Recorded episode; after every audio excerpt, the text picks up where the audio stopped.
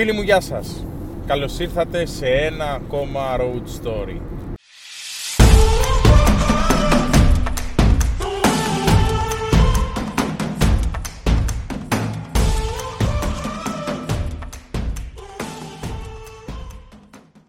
Σήμερα είχα σκοπό να έχω άλλη θεματολογία, ωστόσο θα σταθώ σε ένα θέμα της επικαιρότητας.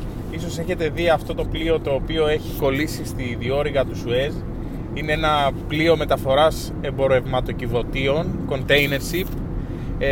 Άκουγα τώρα στο ραδιόφωνο ότι από την καθυστέρηση που υπάρχει στη διέλευση της διόρυγας χάνονται κάθε ώρα 400 εκατομμύρια δολάρια.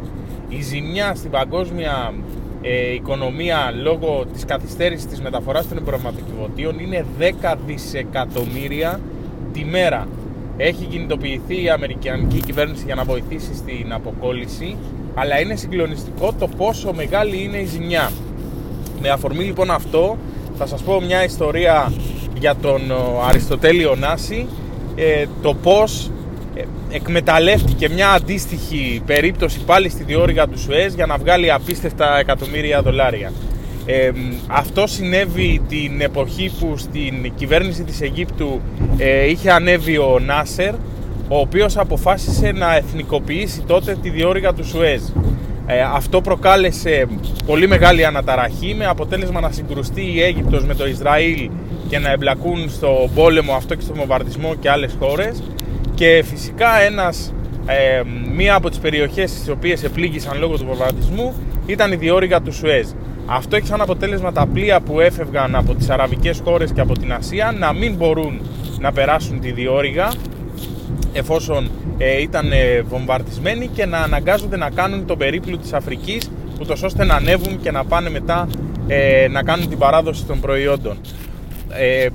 Τη συγκεκριμένη περίοδο ο Ωνάσης αντιμετώπιζε πάρα πολλά προβλήματα, γιατί οι μεγάλοι παίκτες της ναυτιλίας τον είχαν βγάλει εκτός παιχνιδιού, είχαν παγώσει τις δουλειές μαζί του γιατί ενοχλούσε η επιτυχία του.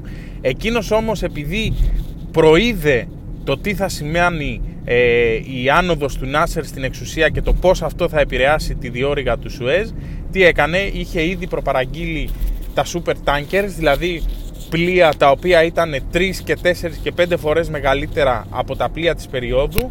Επομένως, ένα πλοίο του Ωνάση κατόρθωνε να μεταφέρει 4 φορές παραπάνω φορτίο από αυτό που μπορούσαν να μεταφέρουν όλοι οι υπόλοιποι. Επομένως, αυτό σήμαινε τεράστια οικονομία για τις πετρελαϊκές εταιρείες που ήθελαν να μεταφέρουν το πετρέλαιό τους και πιο γρήγορη παράδοση. Τότε λοιπόν πήραν όλα τα πλοία του Ωνάση, τα ναύλωσαν όλα, και έφτασε εκείνη την περίοδο ο Αριστοτέλης Ωνάσης να διακινεί περίπου το 70% της παγκόσμιας κίνησης του πετρελαίου. Είχε τρελά και απίστευτα κέρδη εκείνη την περίοδο και απέδειξε το πώς ένας άνθρωπος, όταν έχει την ικανότητα να βλέπει μπροστά, πώς μπορεί να εκμεταλλευτεί κάθε συνθήκη και να γίνει απίστευτα πλούσιος εκμεταλλευόμενος τις συγκυρίες. Αυτό το περιστατικό το οποίο σας περιγράφω τώρα το διάβασα στην βιογραφία του Αριστοτέλη Ωνάση, την οποία έγραψε ο Πίτερ Έβανς από τις εκδόσεις Πολιτεία. Είναι ένα καταπληκτικό βιβλίο με απίστευτα διδάγματα, αξίζει τον κόπο να το αγοράσετε και να το διαβάσετε. Θα δείτε το πώς ένας άνθρωπος μπορεί να σκέφτεται και να κινείται ανάμεσα στην ηθική και στην ανηθικότητα, στο όριο της πάντα. Γι' αυτό και οι περισσότεροι συνεχίζουν να τρέφουν ένα μεγάλο θαυμασμό για τον άνθρωπο αυτό. Το δίδαγμα της ιστορίας ποιο είναι? Βασικά υπάρχουν πάρα πολλά διδάγματα, εγώ θα κρατήσω 2. Το ένα είναι ότι μια κακή συνθήκη για κάποιον αποτελεί μια καλή συνθήκη για κάποιον άλλον, αρκεί βέβαια να μπορείς να διατηρείς την ψυχραιμία σου και στις καλές και στις κακές εποχές, ούτως ώστε να μπορείς να βρεις τις ευκαιρίες που θα σε βγάλουν από μια δύσκολη κατάσταση ή μια δύσκολη στιγμή. Και το δεύτερο μεγάλο δίδαγμα είναι ότι ποτέ δεν μπορείς να προβλέψεις το τι συνέπεια μπορεί να έχει ένα γεγονός. Το ζήσαμε και με τον κορονοϊό, που ενώ γινόταν ο χαμός στην Κίνα, στην Ευρώπη δεν θεωρούσαμε ότι θα έχουμε τόσο μεγάλο πρόβλημα.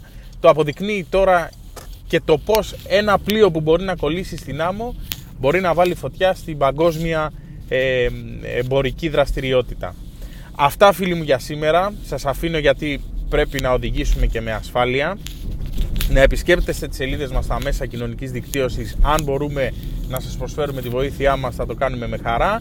Και μέχρι την επόμενή μας εκπομπή, να μην ξεχνάτε να σκέφτεστε, να δοκιμάζετε και να πειραματίζεστε. Γεια σας.